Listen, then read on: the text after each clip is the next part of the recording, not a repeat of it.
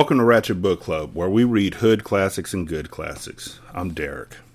916 633 1537. Wretched and Ratchet gmail.com. Ratchet Book Club on Twitter. Ratchet Book Club on Facebook.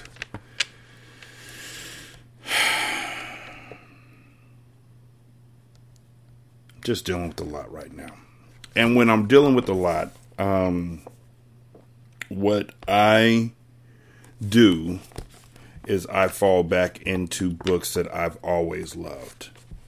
And so I know I just finished doing Holes, which is also a book I always loved, but I'm going to go ahead and read this book because I'm hoping that this book,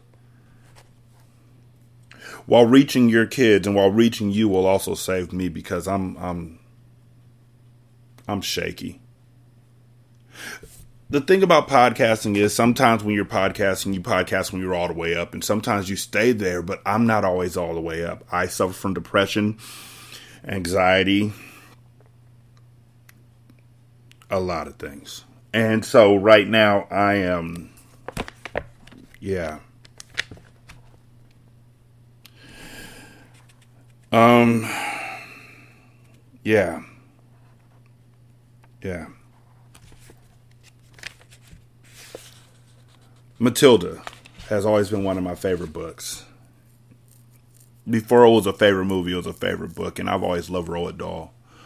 Um, even without Matilda and without Charlie and the Chocolate Factory, which, yeah, you still have James and the Giant Peach, and you have the BFG, which, whew, you know, one day I'll watch that movie. Maybe. One day. Maybe.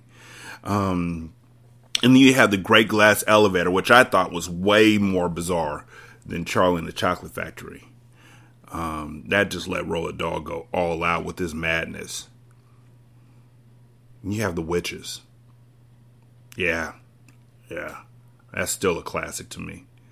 But Matilda is enduring.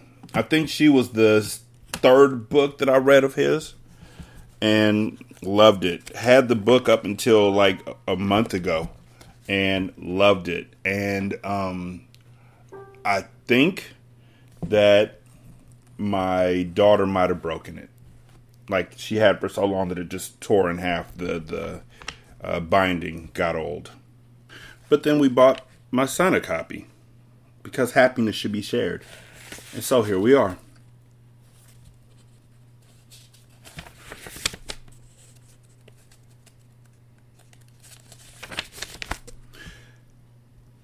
There is music that I love in the world, but there is no better music than the turning of a page of a book. Chapter 1 The Reader of Books. It's a funny thing about mothers and fathers. Even when their own child is the most disgusting little blister you could ever imagine, they still think that she or he is wonderful. Some parents go further. They become so blinded by adoration, they manage to convince themselves their children has qualities of genius. Well, there's nothing very wrong with all of this. It's the way of the world.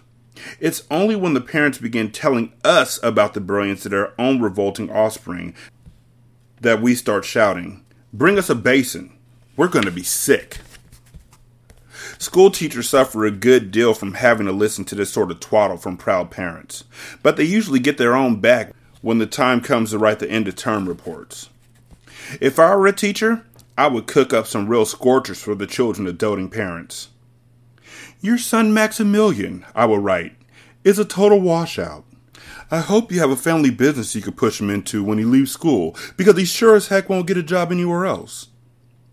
Or, if I were feeling lyrical that day, I might write, It is a curious truth that grasshoppers have their hearing organs in the sides of their abdomen. Your daughter Vanessa, judging by what she's learnt this term, has no hearing organs at all. I might even delve deeper into natural history and say, the periodical cicada spends six years as a grub underground, and no more than six days as a free creature to sunlight and air. Your son Wilfred has spent six years as a grub in this school, and we're still waiting for him to emerge from the chrysalis. A particularly poisonous little girl might sting me into saying, Fiona has the same glacial beauty as an iceberg. But unlike the iceberg, she has absolutely nothing below the surface. I think I might enjoy writing end of term reports for the stinkers in my class. But enough of that. We have to get on. Occasionally, one comes across parents who take the opposite line, who show no interest at all in their children. And these, of course, are far worse than the doting ones. Mr. and Mrs. Wormwood were two such parents. They have a son named Michael and a son called Matilda, and the parents looked upon Matilda in particular as nothing more than a scab. A scab is something you have to put up with until the time comes that you can pick it off and flick it away. Mr. and Miss Wormwood looked forward enormously to the time they could pick their little daughter off and flick her away, preferably into the next county, or even further than that. It is bad enough that when parents treat ordinary children as though they were scabs and bunions, but it becomes somehow a lot worse when the child in question is extraordinary. And by that, I mean sensitive and brilliant. Matilda was both of these things, but above all, she was brilliant. Her mind was so nimble and she was so quick to learn that her ability should have been obvious, even to the most half witted of parents. But Mr. and Mrs. Wormwood were both so gormless and so wrapped up in their own silly little lives that they failed to notice anything unusual about their daughter. To tell the truth, I doubt they would have noticed had she crawled into the house with a broken leg. Matilda's brother Michael was a perfectly normal boy, but the sister, as I said, was something to make your eyes pop. By the age of one and a half, her speech was perfect, and she knew as many words as most grown ups. The parents, instead of applauding her, called her a noisy chatterbox and told her sharply that small girls should be seen and not heard. By the time she was three, Matilda had taught herself to read by studying newspapers and magazines that lay around the house. At the age of four, she could read fast and well, and she naturally began hankering after books. The only book in the whole of this enlightened household was something called Easy Cooking, belonging to her mother. And when she had read this from cover to cover and learned all the recipes by heart, she decided she wanted something more interesting. Daddy, she said, do you think you could buy me a book? A book? he said. What do you want a flaming book for? To read, Daddy. What's wrong with the telly, for heaven's sake? We have a lovely telly with a 12 inch screen, and now you come asking for a book? You're getting spoiled, my girl. Nearly every weekday afternoon, Matilda was left alone in her house. Her brother, five years older than her, went to school. Her father went to work, and her mother went out playing bingo in a town eight miles away. Miss Wormwood was hooked on bingo and played it five afternoons a week. On the afternoon of the day when her father had refused to buy her a book, Matilda set out all by herself to walk to the public library in the village. When she arrived, she introduced herself to the librarian, Miss Phelps. She asked if she might sit a while and read a book. Miss Phelps, slightly taken aback at the arrival of such a tiny girl unaccompanied by a parent, nevertheless told her she was very welcome. Where are the children's books, please? Matilda asked. They're over there on the lower shelves, Miss Phelps told her. Would you like me to help you find a nice one with lots of pictures in it? No, thank you, Matilda said. I'm sure I can manage. From then on, every afternoon, as soon as her mother left for bingo, Matilda would toddle down to the library. The walk took only ten minutes, and this allowed her two glorious hours sitting quietly by herself in a cozy corner, devouring one book after another. When she had read every single children's book in the place, she started wandering around in search of something else. Miss Phelps, who had been watching her with fascination for the past few weeks, now got up from her desk and went over to her. Can I help you, Matilda? she asked. I'm wondering what to read next, Matilda said. "I've finished all the children's books. You mean you've looked at the pictures? Yes but I've read the books as well. Miss Phelps looked down at Matilda from her great height, and Matilda looked right back up at her. I thought some were very poor, Matilda said, but others were lovely. I liked the secret garden best of all. It was full of mystery. The mystery of the room behind the closed door and the mystery of the garden behind the big wall. Miss Phelps was stunned. Exactly how old are you, Matilda? she asked. Four years and three months, Matilda said. Miss Phelps was more stunned than ever, but she had the sense not to show it. What sort of book would you like to read next? she asked. Matilda said, I would like a really good one that grown ups read. A famous one. I don't know any names. Miss Phelps looked along the shelves, taking her time. She didn't quite know what to bring out. How, she asked herself, does one choose a famous grown up book for a four year old girl? Her first thought was to pick a young teenager's romance of the kind that is written for 15 year old schoolgirls. But for some reason, she found herself instinctively walking past that particular shelf. Try this, she said at last. It is very famous and very good. If it's too long for you, just let me know and I'll find something shorter and a bit easier. Great Expectations, Matilda read, by Charles Dickens. I'd love to try it. I must be mad, Miss Phelps told herself. But to Matilda, she said, Of course you may try it. Over the next few afternoons, Miss Phelps could hardly take her eyes from the small girl sitting for hour after hour in the big armchair at the far end of the room with a book on her lap. It was necessary for her to rest it on the lap because it was too heavy for her to hold up, which meant she had to sit leaning forward in order to read. And a strange sight it was, this tiny dark haired person sitting there with her feet nowhere near touching the floor, totally absorbed in the wonderful adventures of Pip and old Miss Havisham in her cobwebbed house, and by the spell of magic that Dickens, the great storyteller, had woven with his words. The only movement from the reader was a lifting of the hand every now and then to turn over a page.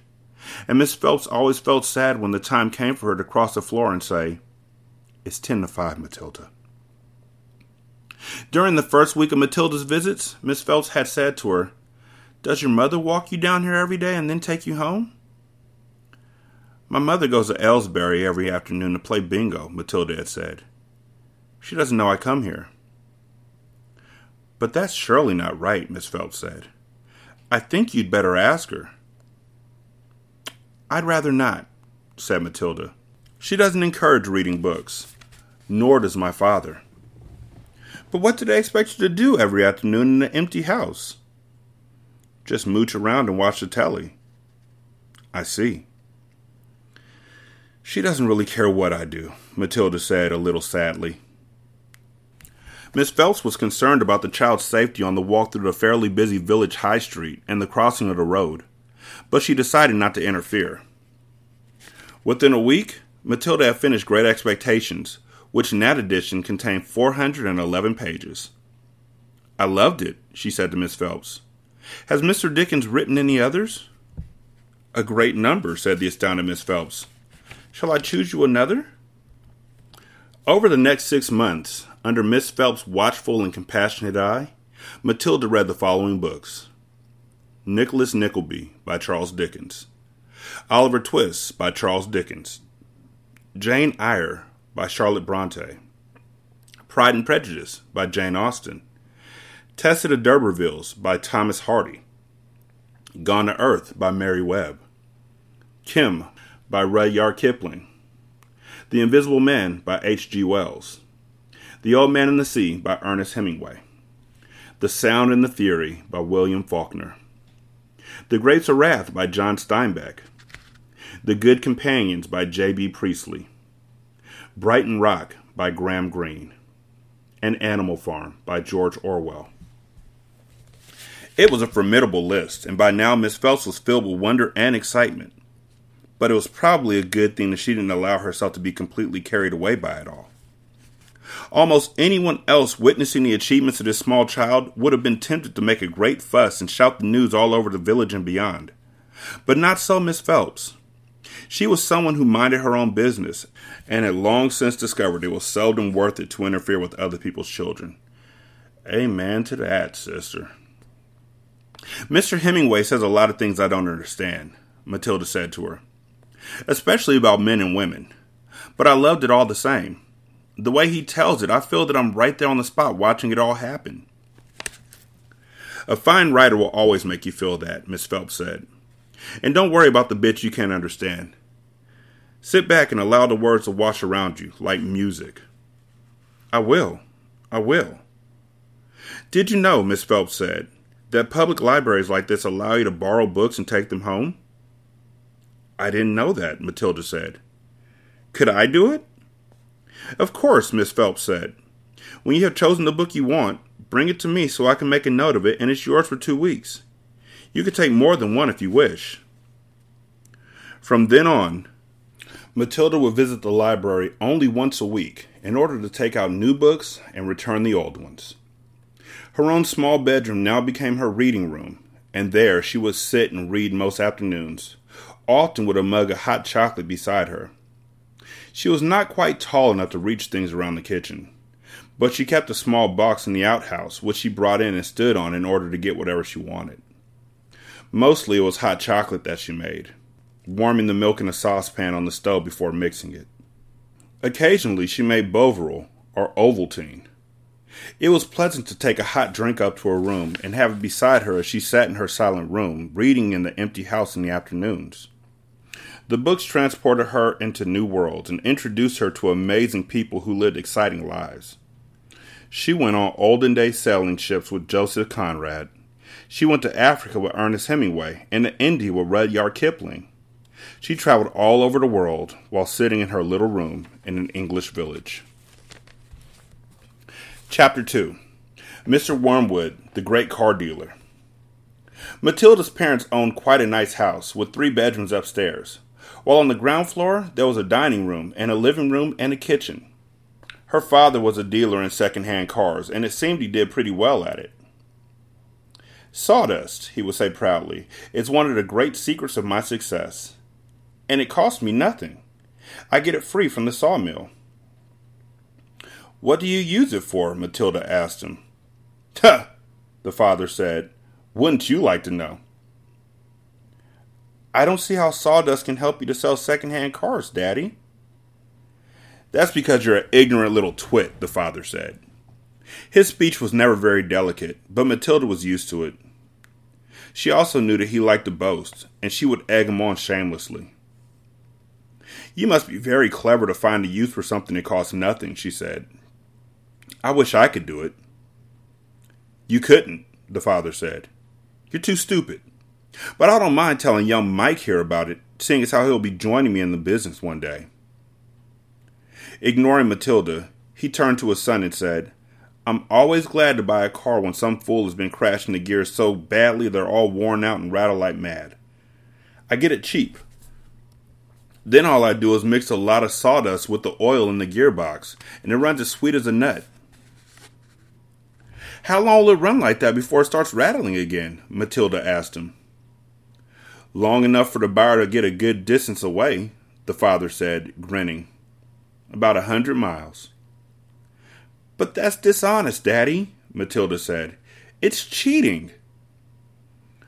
No one ever got rich being honest, the father said. Customers are there to be diddled. Mr. Wormwood was a small, ratty looking man whose front teeth stuck out underneath a thin, ratty mustache. He liked to wear jackets with large, brightly colored checks, and he sported ties that were usually yellow or pale green. Now, take mileage, for instance, he went on.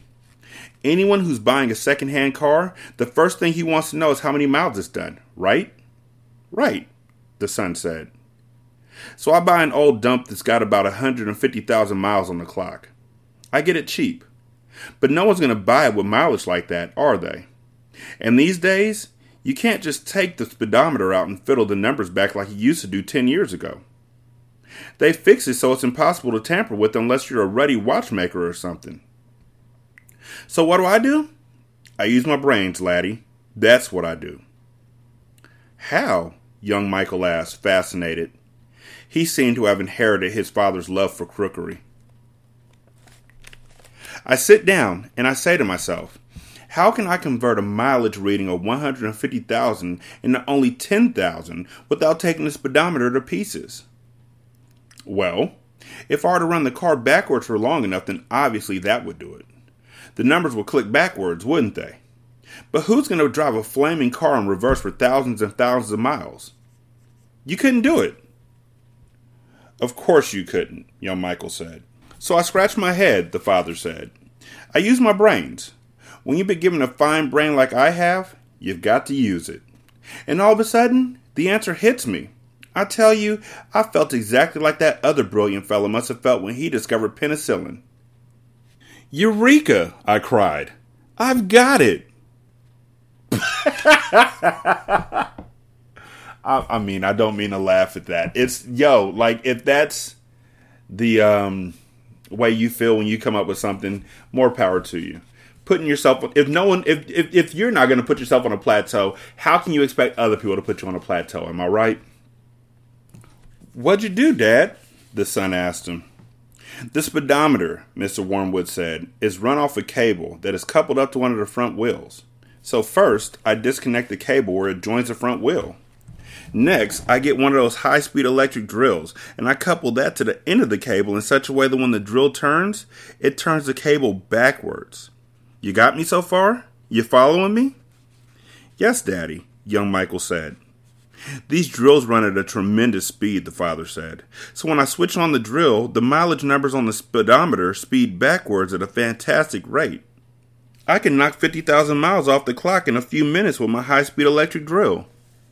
And by the time I'm finished, the car's only done 10,000 and it's ready for sale. She's almost new, I say to the customer. She's hardly done 10,000. Belonged to an old lady who only used it once a week for shopping.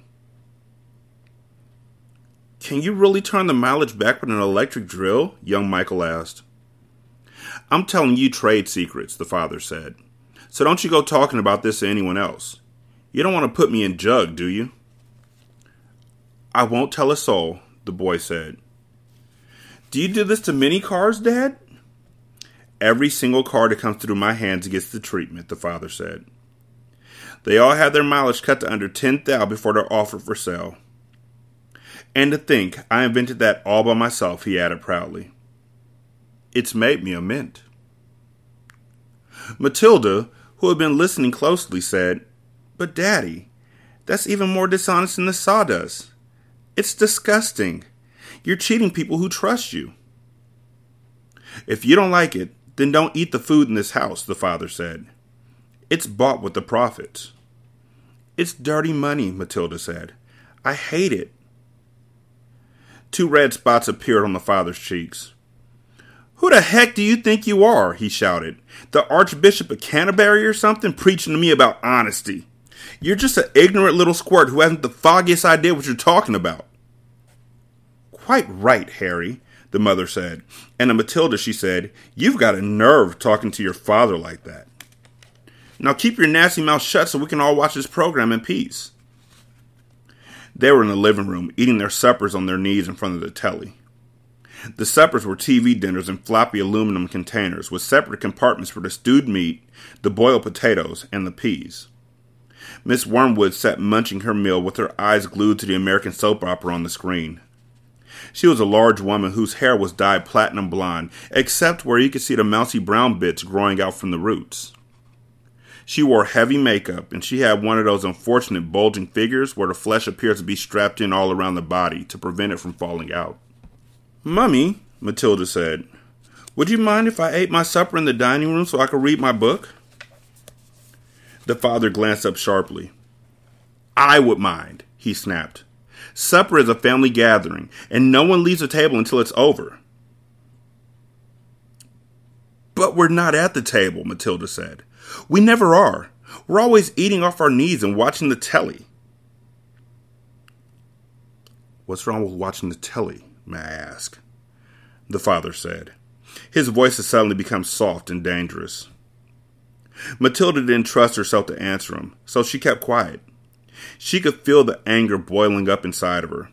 She knew it was wrong to hate her parents like this, but she was finding it very hard not to do so. All the reading she had done had given her a view of life that they had never seen. If only they would read a little Dickens or Kipling, they would soon discover that there was more to life than cheating people and watching television. Another thing. She resented being told constantly that she was ignorant and stupid when she knew she wasn't. The anger inside of her went on boiling and boiling, and as she lay in bed that night, she made a decision. She decided that every time her father or her mother was beastly to her, she would get her own back in some way or another. A small victory or two would help her tolerate their idiocies and would stop her from going crazy. You must remember that she was still hardly five years old, and it's not easy for someone as small as that to score points against an all powerful grown up. Even so, she was determined to have a go. Her father, after what happened in front of the telly that evening, was first on her list. Chapter 3 The Hat and the Superglue.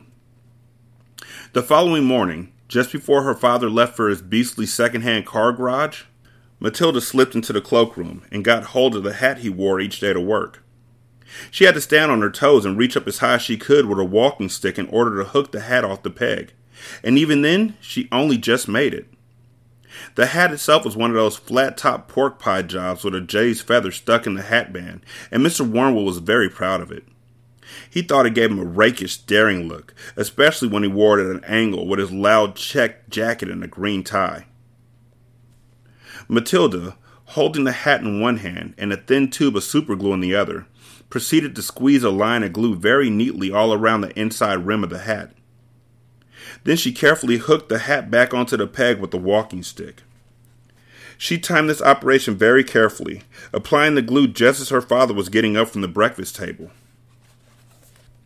Mr. Wormwood didn't notice anything when he put the hat on, but when he arrived at the garage, he couldn't get it off. Superglue is very powerful stuff. So powerful it'll take your skin off if you pull too hard. Mr. Wormwood didn't want to be scalped, so he had to keep the hat on his head the whole day long, even when putting sawdust in gearboxes and fiddling the mileage of cars with his electric drill. In an effort to save face, he adopted a casual attitude, hoping that his staff would think that he actually meant to keep his hat on all day, just for the heck of it, like gangsters do in the films. When he got home that evening, he still couldn't get the hat off. Don't be silly, his wife said. Come here. I'll take it off for you. He gave the hat a sharp yank. Mr. Wormwood let out a yell that rattled the window panes. Yeah! he screamed. Don't do that! Let go! You'll take off half the skin on my forehead. Matilda, nestling in her usual chair, was watching this performance over the rim of her book with some interest. What's the matter, Daddy? she said. Had your head suddenly swollen or something? The father glared at his daughter with deep suspicion, but said nothing. How could he? Miss Wormwood said to him, It must be superglue. It couldn't be anything else. That'll teach you to go playing around with nasty stuff like that. I expect you were trying to stick another feather in your hat. I haven't touched the flaming stuff, Mr. Wormwood shouted. He turned and looked again at Matilda, who looked back at him with large, innocent brown eyes. Miss Wormwood said to him, You should read the label on the tube before you start messing with dangerous products. Always follow the instructions on the label. What in heaven's name are you talking about, you stupid witch? Mr. Wormwood shouted, clutching the brim of his hat to stop anyone from trying to pull it off again. Do you think I'm so stupid I glued this thing to my head on purpose? Matilda said, There's a boy down the road who got some super glue on his finger without knowing it, and then he put his finger to his nose. Mr. Wormwood jumped. What happened to him? he spluttered. The finger got stuck inside his nose, Matilda said, and he had to go around like that for a week. People kept saying to him, Stop picking your nose, and he couldn't do anything about it. He looked an awful fool. Serves him right, Miss Wormwood said. He shouldn't have put his finger up there in the first place. It's a nasty habit. If all children had superglue put on their fingers, they'd soon stop doing it. Matilda said, Grown ups do it too, Mummy. I saw you doing it yesterday in the kitchen. That's quite enough from you, Miss Wormwood said, turning pink. Mr. Wormwood had to keep his hat on all through supper in front of the television. He looked ridiculous, and he stayed very silent. When he went up to bed, he tried again to get the thing off, and so did his wife, but it wouldn't budge. How am I going to have my shower? he demanded. You'll just have to do without it, won't you? his wife told him. And later on, as she watched her skinny little husband skulking around the bedroom in his purple striped pajamas with a pork pie hat on his head, she thought of how stupid he looked. Hardly the kind of man a wife dreams about, she told herself. Mr. Wormwood discovered that the worst thing about having a permanent hat on his head was having to sleep on it. It was impossible to lie comfortably on the pillow. Now, do stop fussing around, his wife said to him after he had been tossing and turning for about an hour. I expect it'll be loose by the morning, and then it'll slip off easily. But it wasn't loose by the morning, and it wouldn't slip off. So Miss Wormwood took a pair of scissors and cut the thing off his head, bit by bit, first the top and then the brim. Where the inner band is stuck to the hair all around the sides and the back, she had to chop the hair right off to the skin so that he finished up with a bald white ring around his head, like some sort of a monk. And in the front, where the band is stuck directly to the bare skin, there remained a whole lot of small patches of brown leathery stuff that no amount of washing would get off. At breakfast, Matilda said to him, You must try and get those bits off your forehead, Daddy. It looks as though you got little brown insects crawling all over you. People will think you've got lice. Be quiet, the father snapped. Just keep your nasty mouth shut, will you? All in all, it was a most satisfactory exercise, but it was surely too much hope that it had taught the father a permanent lesson. Chapter 4 The Ghost There was comparative calm in the Wormwood household for about a week after the superglue episode. The experience had clearly chastened Mr. Wormwood, and he seemed temporarily to have lost his taste for boasting and bullying. Then suddenly, he struck again. Perhaps he had had a bad day at the garage and had not sold enough crummy second-hand cars. There are many things that make a man irritable when he arrives home from work in the evening, and a sensible wife will usually notice the storm signals and will leave him alone until he simmers down. When Mr. Wormwood arrived back from the garage that evening, his face was as dark as a thundercloud, and someone was clearly for the high jump pretty soon. His wife recognized the signs immediately and made herself scarce. He then strode into the living room. Matilda happened to be curled up in an armchair in the corner totally absorbed in a book. Mr. Wormwood switched on the television. The screen lit up. The program blared. Mr. Wormwood glared at Matilda. She hadn't moved. She had somehow trained herself by now to block her ears to the ghastly sound of the dreaded box. She kept right on reading, and for some reason, this infuriated the father. Perhaps his anger was intensified because he saw her getting pleasure from something else beyond his reach.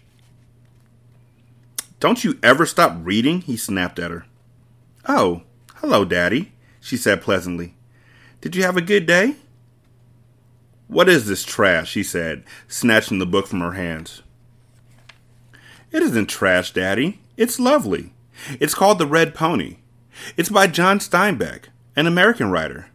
Why don't you try it? You'll love it. Filth, Mr. Wormwood said. If it's by an American, it's certain to be filth. That's all they write about. No, Daddy. It's beautiful. Honestly, it is. It's about. I don't want to know what it's about, Mr. Wormwood barked. I'm fed up with your reading anyway. Go and find yourself something useful to do. With frightening suddenness, he now began ripping the pages out of a book in handfuls and throwing them into the wastepaper basket.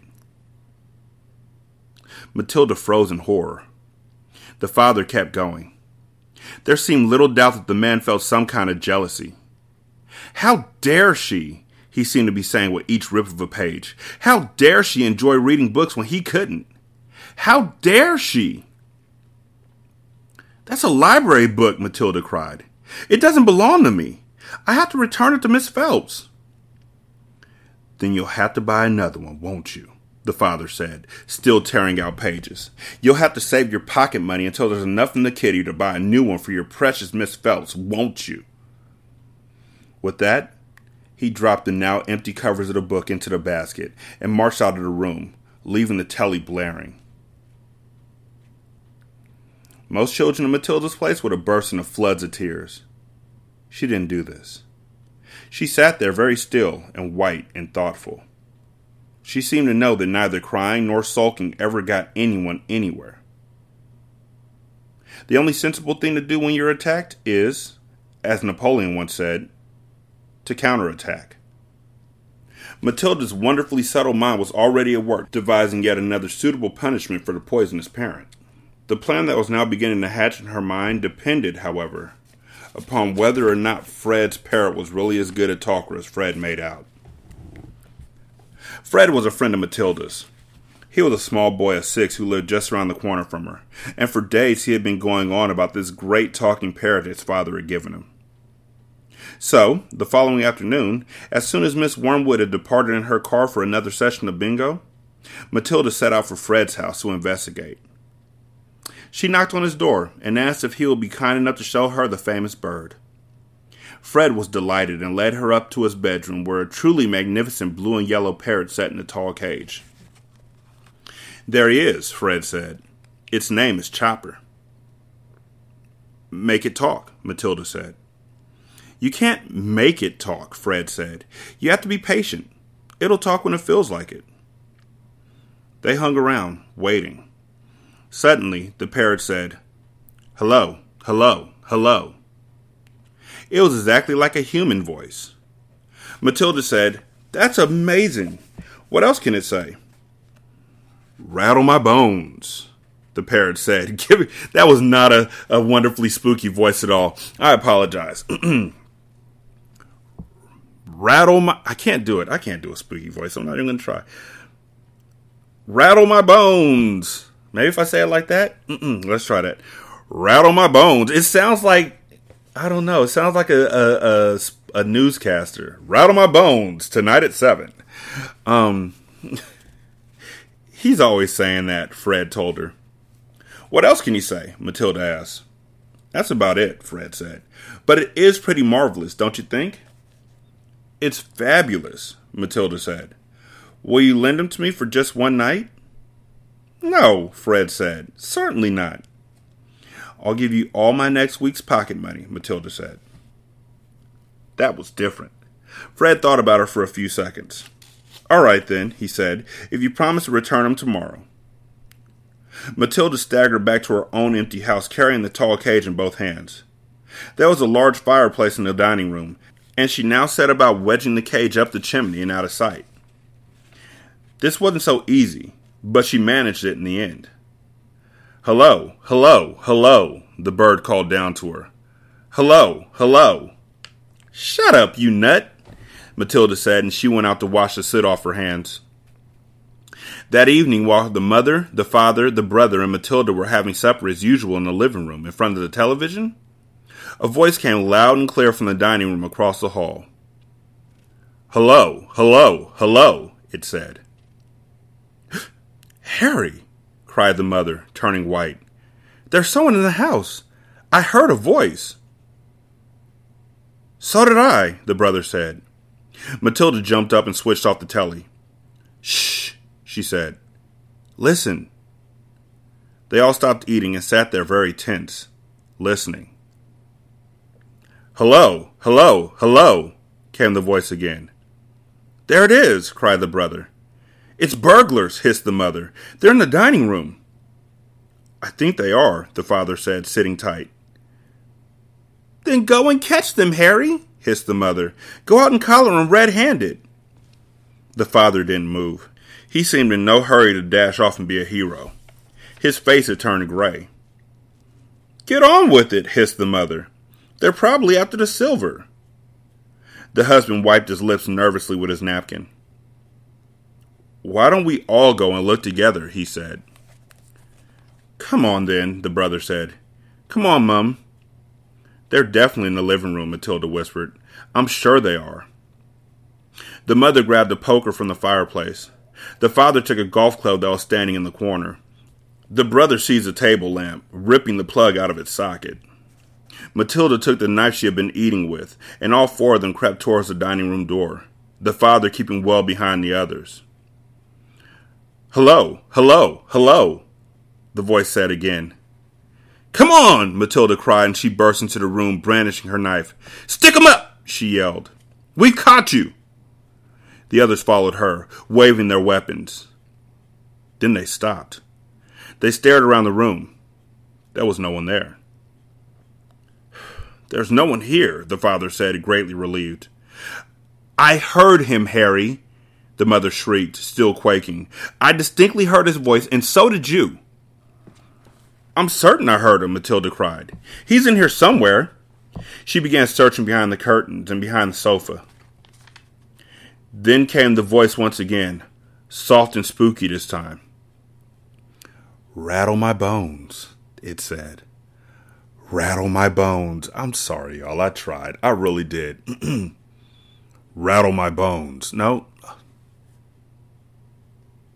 I rattle me bones. Like, no, like pirate sound? No. I just can't do the creepy. Rattle me bones. Sounds sultry, like this is Rattle My Bones, made by the Freaky Deaky. Like, Rattle My Bones, it said. Rattle My Bones. they all jumped, including Matilda, who was a pretty good actress. They stared around the room. There was still no one there. It's a ghost, Matilda said. Heaven help us, cried the mother, clutching her husband around the neck. I know it's a ghost, Matilda said. I heard it in here before. This room is haunted. I thought you knew that. Save us! the mother screamed, almost throttling her husband. I'm getting out of here, the father said, grayer than ever now. They all fled, slamming the door behind them. The next afternoon, Matilda managed to get a rather sooty and grumpy parrot down from the chimney and out the house without being seen. She carried it through the back door and ran with it all the way to Fred's house. Did it behave itself? Fred asked her. We had a lovely time with it, Matilda said. My parents adored it. So, here's something that I didn't know until I was older, and I want you kids who are listening to this to get this now. I'm sure your parents already know. They just didn't tell you because it's a secret.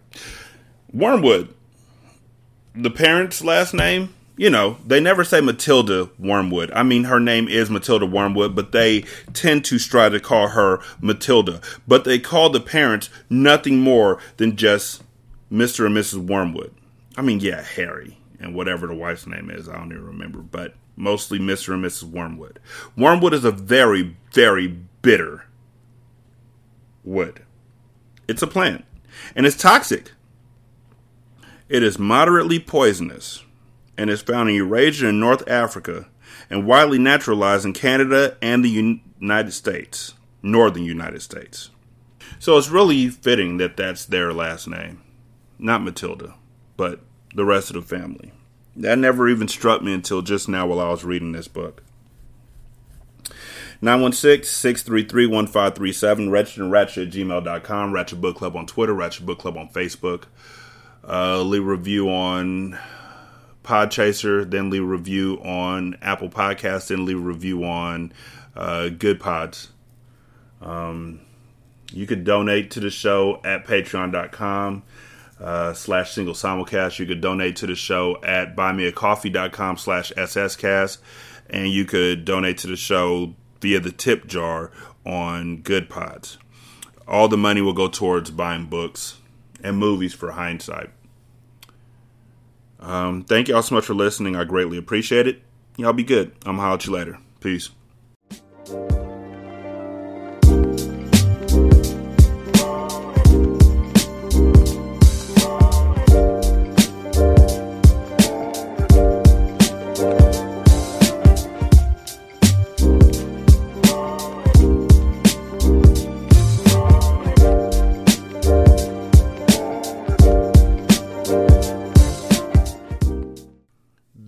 Intro and outro to Ratchet Book Club is by That Kid Garan, and it's called Goodbyes. You can email him at tkgbeats94 at gmail.com for more information on how to lease this beat. This is Single Simulcast.